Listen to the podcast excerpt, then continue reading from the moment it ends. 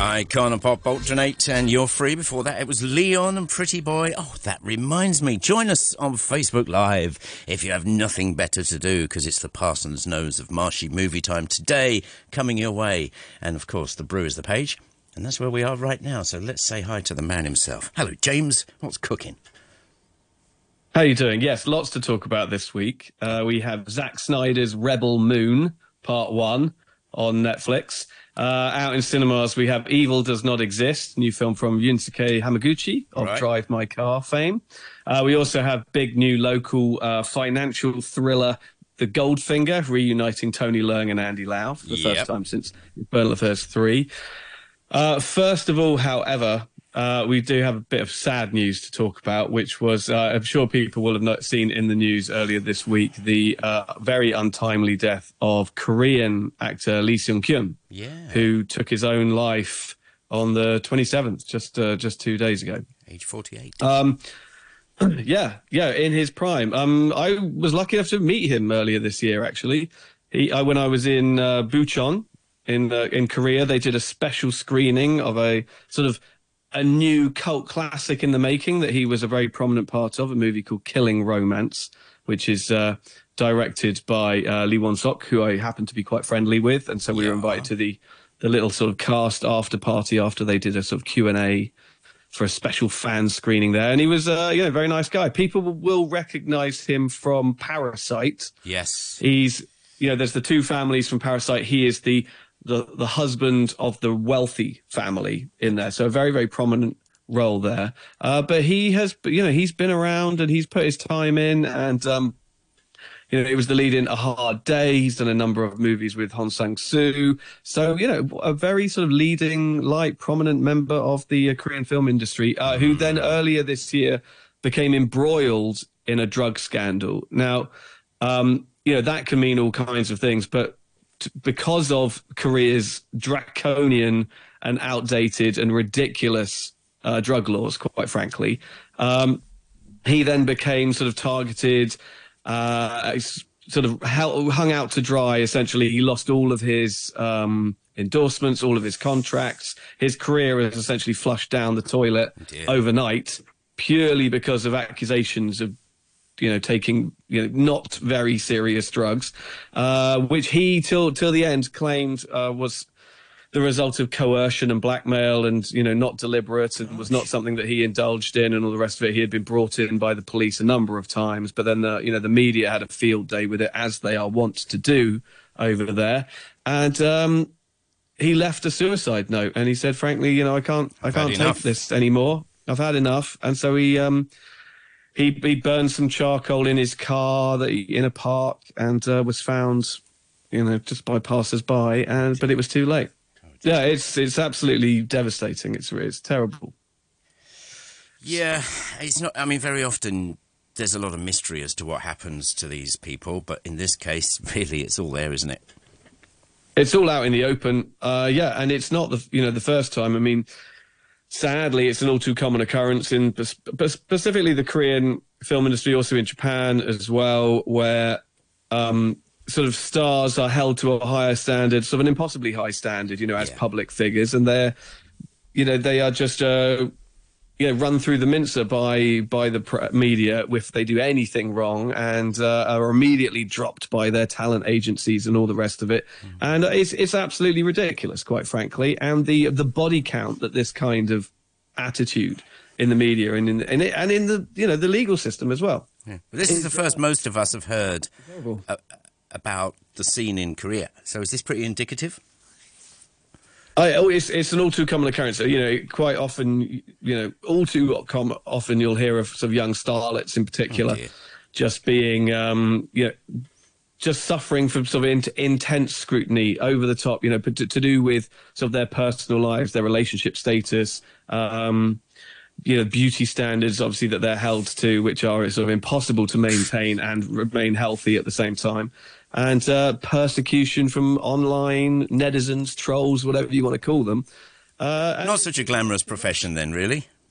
No, absolutely not. No, I mean there was a documentary I saw at, at Busan in Korea earlier this uh, this year called Dear Jinri, which was all about a um, a young uh, sort of starlet who had, and it was it was made up from the very last interview she did just a couple of days before she also took her own life as well. And so this is something that you know is is just sort of a, an all too common problem, mm. and uh, no one really seems willing to admit that it's sort of the industry itself that is really causing it and, and is the problem. Yeah. So um, well, yeah, very very sad indeed, very sad indeed. But he ha- and he, you know and he has left behind some good work. What, what what's the the fan well, Parasite, response? Parasite's the big. Well, the fans' response is is the same as mine. It's. Uh, it's it's outrage that um, he was he was forced into this situation. You know, where he felt that he had no alternative.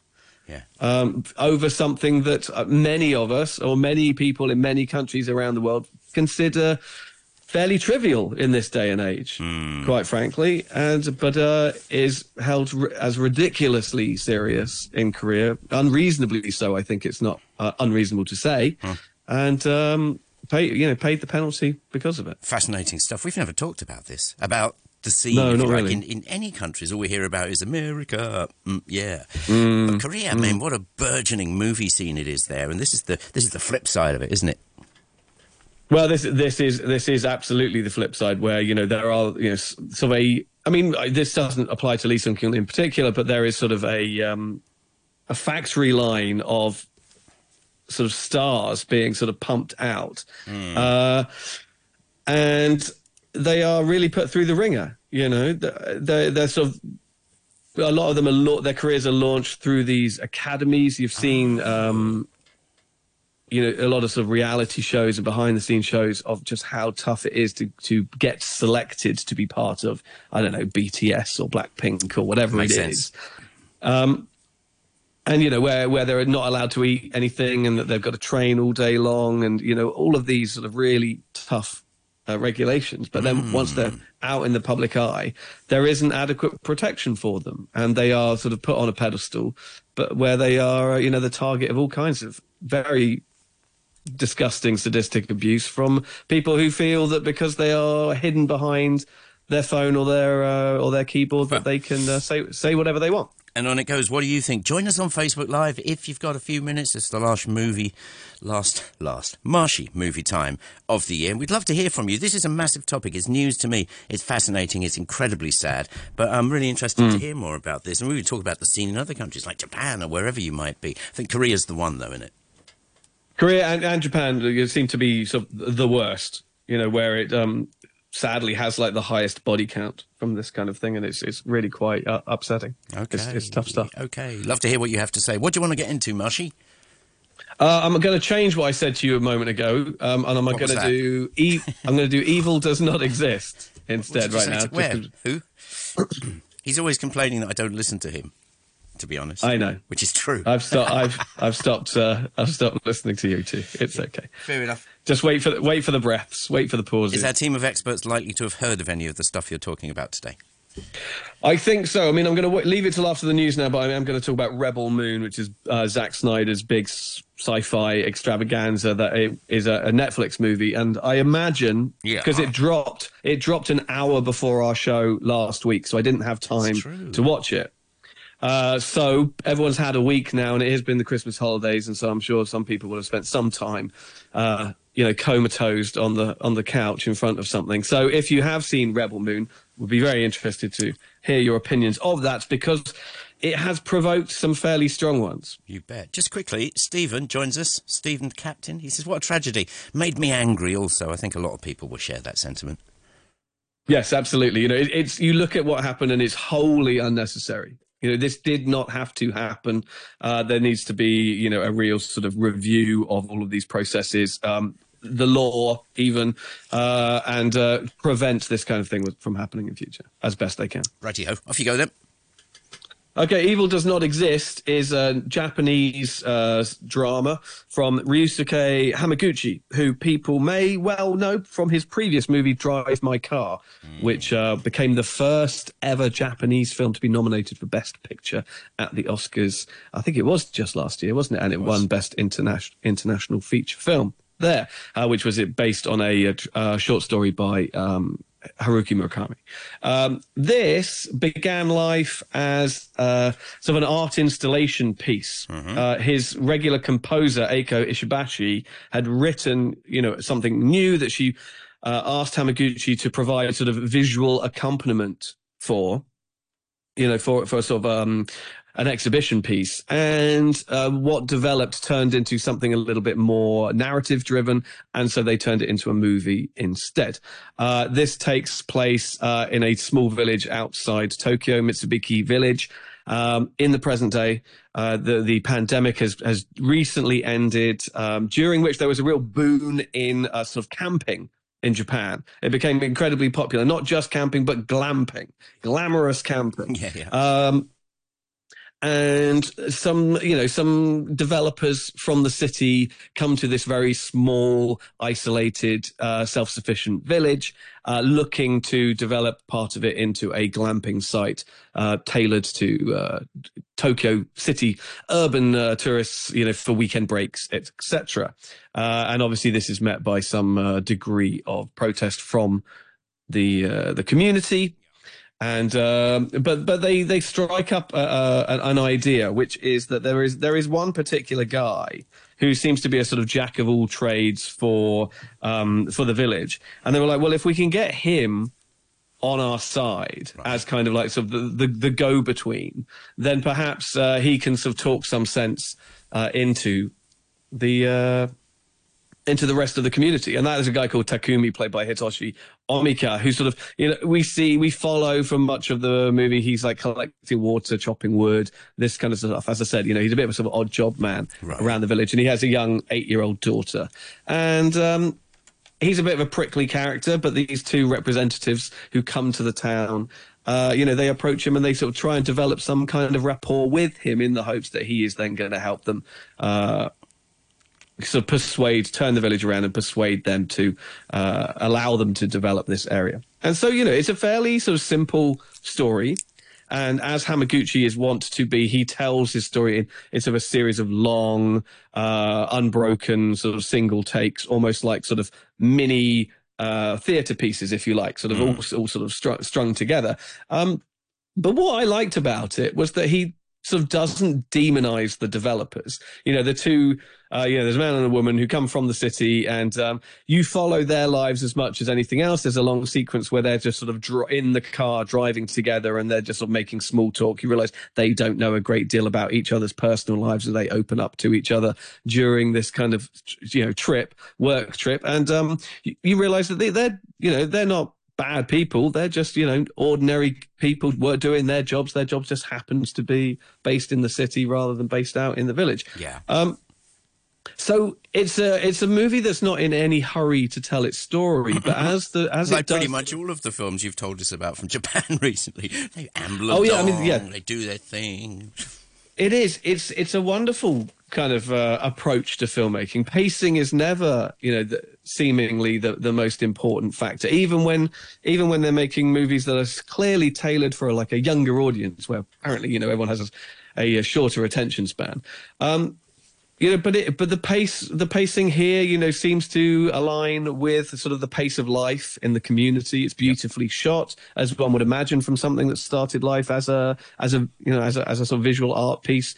Uh, beautiful countryside. Again, it taps into you know very common themes in Japanese storytelling. You know about sort of uh, tradition and modernization. You know about city life and, and countryside and, and all the rest of it, and and the sort of inherent um, clashes therein. But there is a kind of a sort of a, a slightly sinister undertone that slowly begins to permeate you know that a sense of impending threat impending dread not just to the the village's future but perhaps to um, you know the lives of the individuals themselves. So as i said not heavy on plot but huge on atmosphere. And um, i i actually was thoroughly sort of swept up by it. It was a little while ago i saw it now. I saw it in busan uh, back in october. But it's really stayed with me. I liked it. Brilliant. Nearly time for the news. What are we going to get into afterwards? Rebel moon Zack Snyder's space opera. Ooh, lovely. Join us on Facebook Live if you have a few minutes spare. In the meantime, let me shut him away so he can go and have a cup of tea. Weatherwise, sunny periods.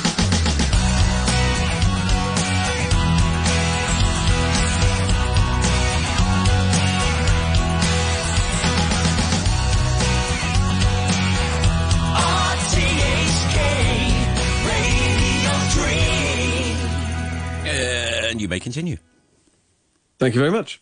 Okay, so let's talk about Rebel Moon, which is a big, grand spectacle space opera from Zack Snyder. From Zack Snyder. You know, he of 300, Watchmen, Man, Man, Man of Steel, uh, the quote unquote original version of the Justice League before it was uh, stripped from him. Yep. And uh, he and in his last movie, Army of the Dead, uh, was also a, a, sort of a Netflix project, uh, a sort of a, a, fairly fun zombie action movie set in uh, in the casinos of Las Vegas. Right.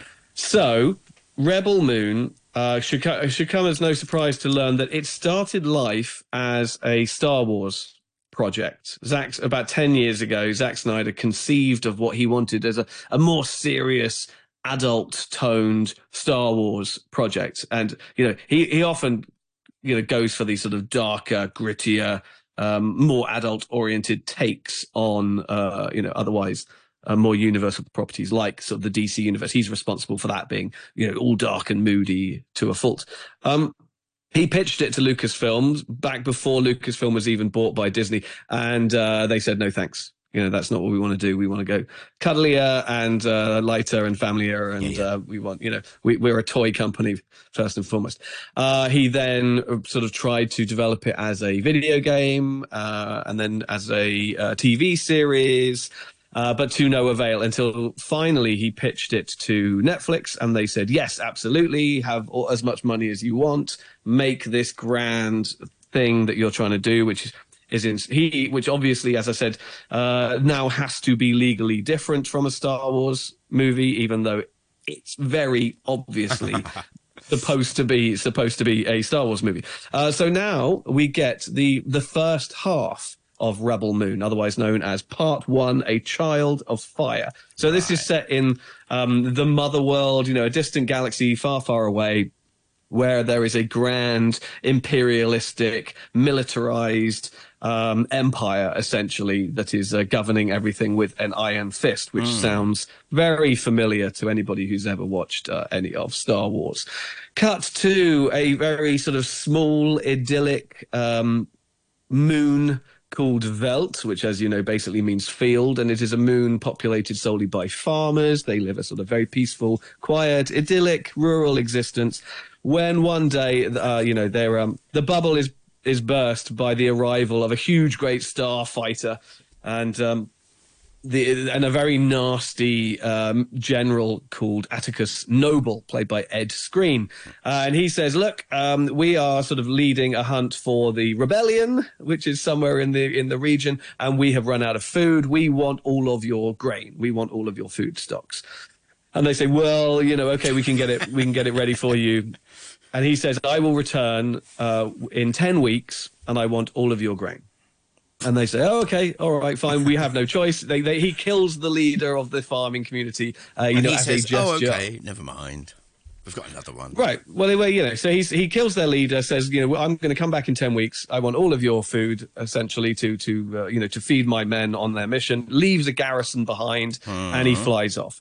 Now, Kora, our, our heroine, played by Sofia Boutella, uh, is b- part of this farming community, but we learn very quickly that she she isn't really. She's not indigenous to this moon. Uh, she has only joined this community a couple of years ago. She is on the run. She knows far more about the rebellion and about the imp- empire and all of this and all of their evil backstory than these farmers. And she says this is going to end very, very badly for us. When they come back, they're just going to wipe us all out. Yep. What we need to do is defend ourselves. So she convinces them, I'm going to head off and I'm going to recruit a few, uh, you know, notable notable warriors who are going to I'm going to bring back and we are going to defend the village against the evil forces. Now, if this sounds anything like Seven Samurai or The Magnificent Seven no. or A Bug's Life or Battle Beyond the Stars or any other movie that uh, essentially remade Seven Samurai in the last 70 years, then you're absolutely right because this is exactly Seven Samurai. Is this exactly uh, in a good way or a not so good way? Now, Phil, that's a very, very good question Why, because there are you. ways of doing this well. I mean, Magnificent Seven is a great adaptation of that. Battle Beyond the Stars. Clearly, Zack Snyder also saw Battle Beyond the Stars. Some of the spaceship designs are all too reminiscent of Battle Beyond the Stars spaceships. Now, obviously, you've got to remember that even Star Wars was owed a great debt to the films of Akira Kurosawa. Not only Seven Samurai, but also Hidden Fortress. The plot is essentially, uh, you know, of the original Star Wars is a rehash of Hidden Fortress. Um, it obviously also is a lot to do with Joseph Campbell's Heroes. A hero's adventure. Um, it's it's um, Arthurian legend. You know, it's all of those things. And rather than take elements of that and make something new, uh, Zack Snyder is just compounding one on top of the other, on top of the other, on top of the other. Uh, throw in a bit of Dune, throw in a bit of Avatar, throw in, you know, you name it, throw It's it in, there. cook it all up. Now, uh, this is a criticism that has been levied by many people is that the result, albeit very visually interesting and beautiful, if somewhat derivative, feels like it's been written by AI. It's basically taken the lowest common denominator of all of those things and churned out I the love it. most The world is going bananas about AI, but it's become kind Yeah. of an insult. It, oh, it's it's very much an insult in this case. It's become the most shallow. This film is the most shallow, derivative, soulless, vacuous regurgitation of all of those other far better things. right. Um, to the point where th- there's not, there's absolutely nothing to it. It's it's as profound and nuanced and deep as uh, as a very as, un, as nothing. As a- unnuanced as a petri dish as a petri dish you would you would get you would get a better story by just sitting on the floor and playing with your star wars toys than you would by watching this movie and it's the most frustrating is that he clearly knows these all these other films back to front and Yeah. clearly loves clearly loves them i mean you cannot accuse Zack Snyder of not sort of pouring his his affection for these movies out I've just been asked by Simon, one of our listeners, who says, uh, "You think he doesn't like this?" Am I showing my hand? I'm not sure, Yeah. Si. Actually, not sure. bit tricky this one. Well, well, okay. Here's here's the other the other interesting thing about this is that um, this this uh, dropped on Netflix last Friday, as I said, just before we went on air. Uh, you know, perfect time for Christmas, and Netflix clearly uh, had in its mind, okay, this is going to be the big Christmas hit on our on our platform. You know, for, for the whole family, and and in order for it to fit that uh, demographic, um, it needed to have its like wings clipped ever so slightly. You know, you notice for, it's a film, you know, about conflict and war and violence and rebellion and and and all of the rest. But it seems that every time they go in for the kill shot in any of these battles, Yeah. it cuts away. It cuts away, and the kill shot is missing. And so it came as no surprise to learn um, that there is a harder, tougher, more violent R-rated cut of this movie that is going to rear it rear its head on Netflix, of course, um, in the coming months. We also know that this is just part one of a big two-part saga, the second half of which is coming at Easter, April Right. nineteenth, I, I believe.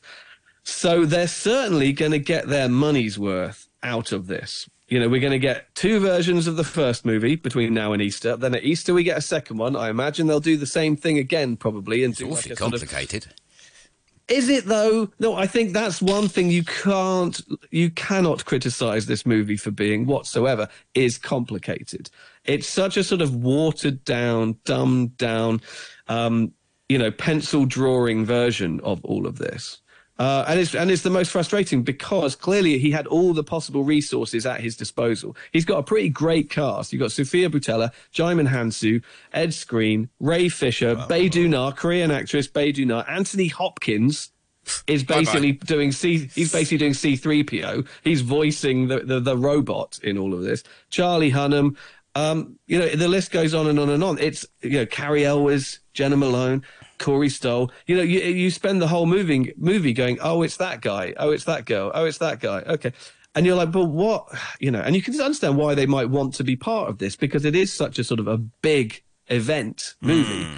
But then you sit down and you watch it, and you're like, all you want to do Just leave. or certainly certainly somebody older than 12 all they want to do is i want to just go watch seven samurai i even just want to go watch the first star wars even though i'm kind of sick of star wars at this point or i just i just want to go watch dune even the david lynch version you know Oof. it's it's just so lazy in its uh, in its referencing that it is essentially it just kind of comes out as sort of almost plagiarism. It's almost just like, well, why not just acknowledge that you're making Seven Samurai in space and be done with it? All right, Simon. I think I think he doesn't like this, to be perfectly honest. So uh, It's not my favorite. I love the way that you spend more time getting stuck into films you don't like than the ones you do. That's brilliant. Right, let's talk about something that's rubbish. Let's talk about something rubbish for half. an hour. Yeah, exactly.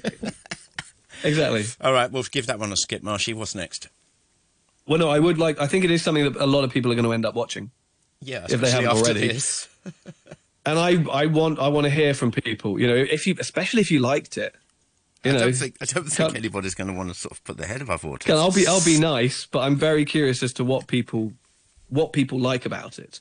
You know, and I, I suspect that the, that its defenders, and you know, uh, no offense to anybody who who does like it, I, I suspect that the people who are getting really into it, and there certainly is, uh, you know, there there are voices out there. Sure. Oh, they're just they're, they're young. They're young They don't know what they're talking are- about. they don't know what they're talking about. You know, they don't know what they're missing. They haven't seen all the films that this film is referencing and homaging or ripping off, depending on uh, your perspective on it. Yeah, yeah. Uh, and so I suppose that the the silver lining to all of this is that if Rebel Moon uh, encourages just one person to go and watch Akira Kurosawa's Seven Samurai, Yep. then I suppose it hasn't all been for nothing because There that is go. one one of the greatest movies of all time. There you go. And um, Serendipity. yeah, yeah. So there you go. So there is that. I just wish they were a little bit more sort of honest about about it, rather than uh, passing it off as something sort of original. Because because the, the the narrative around it is very much like you know this isn't a, a based on an existing IP. This isn't a sequel. It isn't a remake. It isn't a comic book adaptation.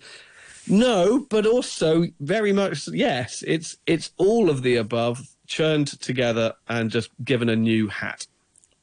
Is that it? And done? the hat and the hat is see through. Are you finished? Let's do another. for now. Come on then. Let's do another one, shall we? Okay, so uh, yeah, the uh, the big local movie out. Um, I think it actually opens tomorrow, but I'm pretty sure it's been uh, previewing already. Yeah, Is um, the Goldfinger, which is a big new financial drama from Felix Chong, who was the scriptwriter Why of Infernal. use? Never mind. Go on.